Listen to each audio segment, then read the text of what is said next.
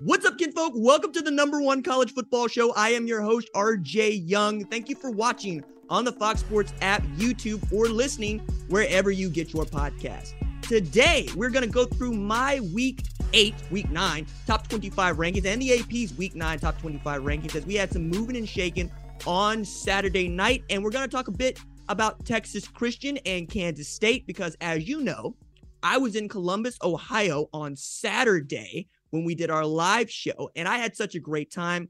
I got to hang out with Ohio State legend in Braxton Miller. Can't wait for you guys to see that content coming out a little bit later in the week. I also got to stand on the sideline at Ohio Stadium for Ohio State's beatdown of Iowa. But as you know, we kicked off that show as the nightcap was happening. So Texas Christian was just getting kicked off against Kansas State as we were doing the show. And I want to take this time to recap what we saw and what it means for the college football playoff and the Big 12 title race, right? So let's start with this. Texas Christian rallied from 28-10 deficit to win this game 38-28, but there was a lot of noise throughout this game. The first point that I want to raise here is that Kansas State quarterback Will Howard had to play a bunch of the game, as Adrian Martinez only got in, I believe, 9 plays. Now, the news on that is his injury is a deep knee bruise that just made it impossible for him to do what they've been able to do well at Kansas State with him, which is run the football and take advantage of that 11th man, something Colin Klein did a really great job of when he was Kansas State quarterback. And we've seen the development of Adrian Martinez, who still has not thrown an interception at all this year. Will Howard comes in, plays admirably, and really helps establish an 18-point lead for the Wildcats against an undefeated TCU team that had 3 ranked wins going into this game and was looking for number 4. Max Duggan, though, is an absolute dude. Kendra Miller is an absolute dude. And you got to see why Jared Wiley transferred from Texas to Texas Christian, along with my man Quentin Johnston, who came up big when it was time for him to come up big. That's why he's got the C on his shoulder. Outstanding performance for the Texas Christian Horned Frogs, who really took advantage late of Will Howard going out, and they got a true freshman quarterback in there. He threw an interception that helped basically seal the game for TCU and get them that 4th ranked win. 29 carries for Kendra Miller, 153 yards, 2 TDs. Max Duggan, 17 of 26 for 280 yards, 3 TDs, no interceptions. And now, big news here, Texas Christian joins Tennessee as the only program to win 4 ranked, or get, excuse me, let me go this again. The only program to beat 4 ranked opponents this season. There it is. Just give me a second here. I'm going to get it right. Now, why this is important is because we've been talking about Tennessee as a team that can make the college football playoff, and nobody's really taking the Big 12 that seriously, precisely because Texas Christian is the last undefeated team in the league. And this league's, well, reputation has been called into question basically since 2015 because of Oklahoma, okay? In years past, we've known that the number 4 spot in the college football playoff is the dunker spot, meaning that the number 1 team is just going to use that opportunity to dunk on the number 4 team. Most years, it's been Oklahoma, and I have been on the receiving end of that dunking. So I can understand why the College Football Playoff Selection Committee might be looking at Texas Christian and going, do we really believe in this team more than we believe in, say, Tennessee? And right now, I'm with you. I would believe more in a Tennessee right now than a Texas Christian, because the SEC is just a tougher league. And Tennessee, like Arkansas, ends up playing one of the tougher schedules in all of college football because it's just the nature of how their schedule sets up. Their crosser every single year is Alabama. They have to play Georgia. They have to play Florida. South Carolina went and got a win against Texas A&M. They ain't no easy win. Kentucky has shown that they can go beat ranked opponents. They're not an easy win. Missouri had a 10-point lead on the defending national champions earlier this year. They're not an easy win. What I'm saying is Tennessee is going to have to run the gauntlet to get to the SEC championship game, and we're going to give them credit for doing that. I don't see anything wrong with that. Now, for me, I still think this is interesting in that, can you beat Georgia? Because I still don't see it. I think Georgia's going to find a way to tear away what we think could be a magical season for the Tennessee Volunteers, even as they move to 7 wins. And yeah, we're going to count UT Martin, because we do this when, you know, Alabama plays Mercer or McNeese State or Chattanooga or whomever it is that they put in their dunker spot in October and November for the FCS spot.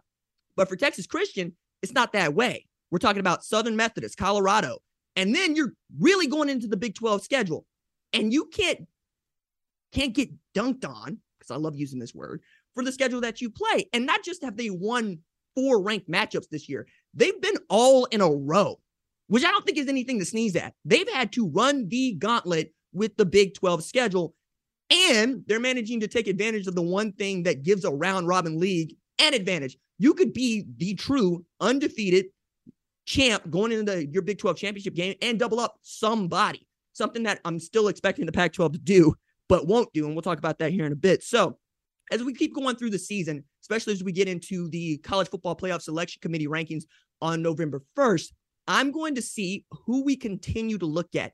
Will it be a Tennessee? Will it be a TCU? And now let's get into my rankings, which kind of reflect my thinking here, right? So in my rankings, I still have Ohio State as the #1 team. This is the third consecutive week that I have done this, because they have an offense to marry with a defense that I think can win a national championship, and they've shown that. Now, the one blemish for Ohio State this season is the combined record of the teams that they have played is a losing one, but that ain't their fault. What I've seen from them is a team that can drop 50 on you anytime they want to, and a defense that for the first time since 2019 can stop people. They have not given up more than 21 points in a game this season. I don't care if your schedule is not that tough. It's really difficult to hold people to 21 or fewer in modern college football while your offense continues to put up a lot of points. And they did that against Iowa. Now, the thing to take away from this is not just that Ohio State put up 54 on Iowa. It's that they doubled up the amount of points that Michigan put up on Iowa, and they scored the most points against a Kurt Ferentz team ever. And Kurt Ferentz has been the head coach at Iowa since 1999. Tanner McAllister also became the first Ohio State defender to have 2 interceptions in a game since 2009. They're getting outstanding play from players that they developed, like Tommy Eichenberg, right, who had a pick six and has been their best linebacker all year, an argument for the best defender on that team this year. And then offensively, you know what it is. C.J. Stroud is performing like a Heisman winner. I expect him to be the dude holding up the stiff arm trophy at the end of this. He's also got a Biletnikoff Award finalist, if not a winner, in a Marvin Harrison Jr., who looks like David Boston to me, but apparently runs routes like his father, Marvin Harrison Sr., who was slight and small, but also I got to stand next to one Marvin Harrison Jr. And we keep saying people are big. Now, as a short man, I don't think of tall people as being big. I think of people with big chests, big shoulders, strong backs as being big. That dude is tall and long. His arms come down to his knees. Like, there's a catch radius there that I can't overthrow. And it's really cool to see C.J. Stroud take advantage of that. On the other side, you got Emeka Egbuka, who's coming to his own. Julian Fleming also coming in his own. And you'll get Jackson Smith and Jigba back at full strength at some point in the season. This is why I believe Ohio State is the #1 team in the country. They travel to Happy Valley to play a top 25 ranked Penn State team whose only loss was a beatdown at the Big House against Michigan. Now, they performed well against Minnesota, but Minnesota's doing this without Tanner Morgan. That was a huge blow for the Minnesota Gophers. They still haven't been able to rebound for that. So now we get to see what Ohio State can do against a top 25 opponent on the road at what we expect to be a whiteout. Big game for both parties involved, and has Big Ten East implications. I keep Michigan at #3 off of an idol. Same thing with Georgia at #2, Tennessee at 4 here, and Clemson at 5. Now, quickly about this. This all comes down to, can Tennessee beat Georgia? Because if Tennessee can beat Georgia, a lot of this takes care of itself. Clemson, once again, showed that it is not infallible against an undefeated Syracuse team, a team that I thought early in the week was going to get beat down by Clemson. Not only did they hold their own, they knocked out the starting quarterback in DJ Uiagalelei. They really acquitted themselves defensively well, and they managed to lose the football game by a touchdown where Sean Tucker has carried the ball all of 5 times. Now, for the uninitiated, Sean Tucker is a dude that I was fighting about last year as one of the best tailbacks in all of college football. He just played on a bad football team. This year, he's still the best offensive weapon you have, and the idea of Robert and I not handing that ball to that dude the ball 30 times in one game against Clemson and say, beat us with our best guy, I found just nauseating. Now, I know that Garrett Schrader's a dude and he's acquitted himself that way, but I got to give the ball to Sean Tucker in winning situations, especially as my defense has shown they can take out the starting quarterback for Clemson if you just leave him out there. It's exactly what they did. Now you have a quarterback controversy at Clemson, But you got 2 5-star guys there. Now, the other thing to keep in mind here is that Clemson's coming on to an idle week, right? They're going to be on a bye this week, which means they get to figure out who the starting quarterback is going to be as they get prepared to take on a Notre Dame team that's going to try to play spoiler for them. This is where it gets interesting because, as you can see, man, like I did not expect Syracuse to be in this game. I really didn't. It's in Death Valley. Nobody's won a game in Death Valley, not named Clemson, since November 2016. And yet here we are watching Gary Schrader dive at pylons and put them up in game 21-10, 21-7 at one point, and have the Clemson Tigers have to fight back for the second time in 3 years from a double-digit deficit at halftime. If anything, I learned more about Syracuse, and I feel a little less certain about Clemson. But they're still at 5 because they're undefeated. Alabama is not, right? So I want to transition to looking at how the rest of this can go.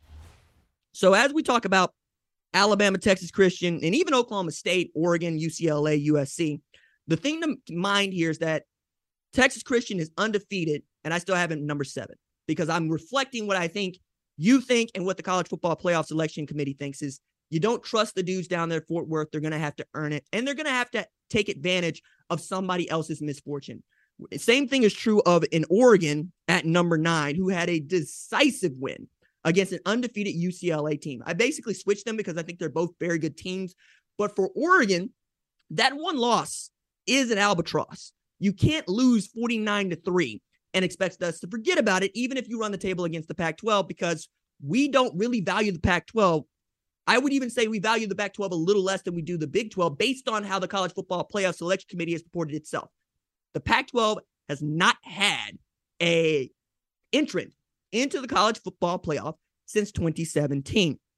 But with a Clemson loss, you open this up because the ACC is not really that strong. And the way I look at this is you'll take a look at who I have at number 16, and this is my way of getting into what the AP has done, where we have a tie at number 10, which is kind of cool because the points usually don't come out this way.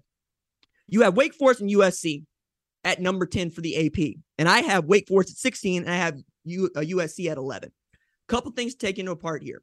One is Wake Forest, for me, is exactly who Texas Christian is. They just have a loss. They will put up 35, 40 points a game. As a matter of fact, I believe that both of those teams have scored more than 30 points in every game they played this year, and both of them are averaging better than 40 points per game. I believe Wake Forest is around 41, and Texas Christian is around 44, okay? But would you pick them to make the college football playoff? No, you would not. Not without Wake Forest winning the ACC championship, which means they'd have to get that win back against Clemson, or without Texas Christian, quite frankly, running the table because there's nobody left in this conference, the Big 12 that is, that we believe in. So they're going to have to do it all themselves. They're going to have to wait for it, be 12-0, and then hope that Clemson catches an L. Same thing is true of Oregon if they are able to run the table to get to the Pac-12 championship. Now, you'll see at 24, I have the Oregon State Beavers, right? 24 for the AP is North Carolina State. A couple things to take into account here. One, North Carolina State does not have their starting quarterback in Devin Leary. I keep looking at these rankings and I say, are we going to start talking about the teams that have the guy that stirs the drink being out? I kept Adrian Martinez's Kansas State Wildcats in at number 20, where the AP had him at 22, because he's not out for the season. As a matter of fact, he could come back for the Oklahoma State game later this week. We'll just have to see what that means as the week goes on. But Will Howard, if he can play, has shown that he can carry the load for them. There is no Devin Leary returning for NC State. I don't understand ranking them. I can't rank you if your quarterback is not a proven commodity at this stage in the season. You're going to have to earn that, especially as you've got the losses to go along with this, right? There's no difference for me between North Carolina State and South Carolina at this point. And I'm barely in on South Carolina because they were able to beat an A&M team that's not very good. And I just looked at Liberty, who's 7-1 and whose only loss is to Wake Forest by 1 point. All right. It's not like we're doing rocket science here. We know who's good and who's not now. It's just who's paying attention. Back to number 24 to Oregon State. Oregon State has 3 games on its schedule that I think it can win in the next 3 weeks. And then they have the state championship game against the Oregon Ducks, which means the Oregon Ducks would probably have to beat a ranked Oregon State who's at basically 9 wins if they are able to continue to win those next 3 games, right? So now all of a sudden you have the Pac-12 playing itself in, and then you have what I expect to be a very big deal. And USC still having to run the table after their loss to Utah. And we're also going to get to see what Utah has to say about this, because if Oregon stumbles like they have been known to, right? Or if we figure out that perhaps UCLA is good and they beat USC, there's a lot of moving and shaking in the Pac-12. It's a very fun question that Matt Leiner's asking here. Who's going to win the Pac-12? I couldn't tell you right now, but what I can tell you is the winner of that championship is not going to make the playoff. And that sucks because, they wouldn't make the playoff if Clemson goes undefeated. And that sucks because they removed divisions to get by this. But the Pac-12 has kind of made a silent pact that they just don't want to make it into the college football playoff because they keep cannibalizing themselves. And then this year, they did it before the end of October. So all I could do was giggle and laugh about that, because I kind of want to cry for it, because I think Oregon, had they played closely against Georgia, might get the benefit of the doubt. And also could run the table undefeated in league play, still have that one loss that people point at, and that keeps them out, especially if Tennessee beats Georgia. Tennessee beats Georgia, there goes Oregon. That doesn't matter anymore. You need Georgia to beat Tennessee. You need Clemson to take an L if you're a Pac-12 fan, right? Same thing with Texas Christian in the Big 12. The only teams right now that are assured a spot in the college football playoff, or I should say conferences, are the SEC and the Big 10. Everything else is up for grabs. While I am a college football connoisseur and I love this, I can see why this might drive you nutty and the 12-team playoff can't come fast enough. All right, that is going to do it for this episode of the #1 college football show. My thanks to our lead producer, Tyler Wojak, who was really riding it out for me all weekend. Appreciate him so much. Senior producer, Catherine Donnelly, who's at the controls and keeping me on task. Our director is Kyle Holly, who I'm getting to know and really enjoy. Our social media maven is Javion Duncan. Our lead of screening is Rachel Cohn. I'm the host, RJ. We will see y'all this Wednesday for My Spot with Jeff Schwartz. All right, that's it for me. Deuces.